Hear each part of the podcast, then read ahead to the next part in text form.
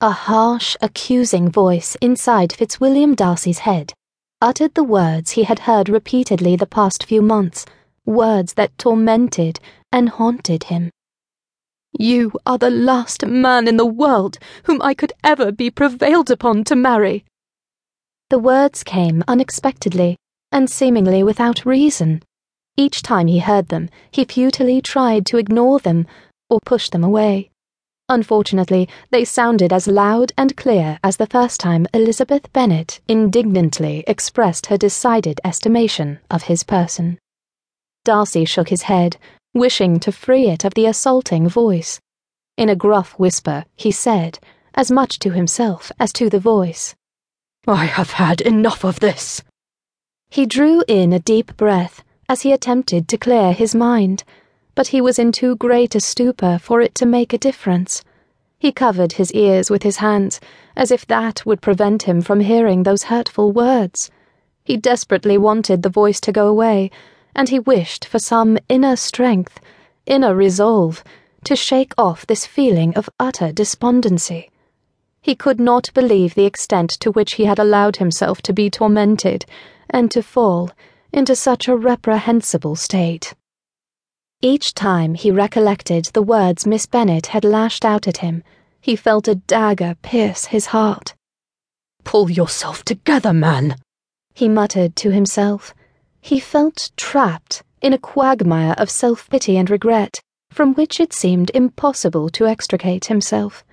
His heart ached at both the memory of her and the despondency she had brought upon him. Darcy walked along a bumpy cobblestone road in London not far from the docks on the River Thames. He hoped no one would recognize him in this less than desirable part of town. The possibility always existed, however, of encountering someone who might begin spreading rumors about his appalling state.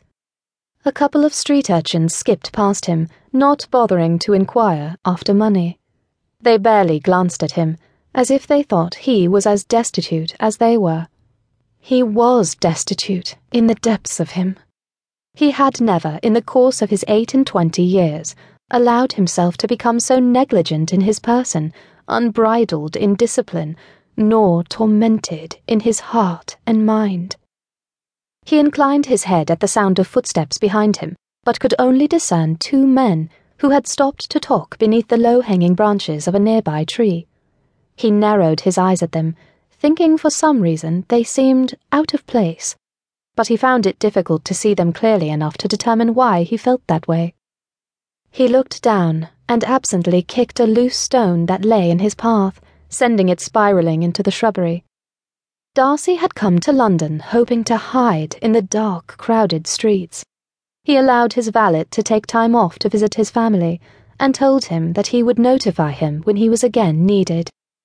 When he first arrived in London, the persistent cold and rain seemed to echo his disposition. When the sun finally began shining a week ago, however, it did nothing to brighten his mood.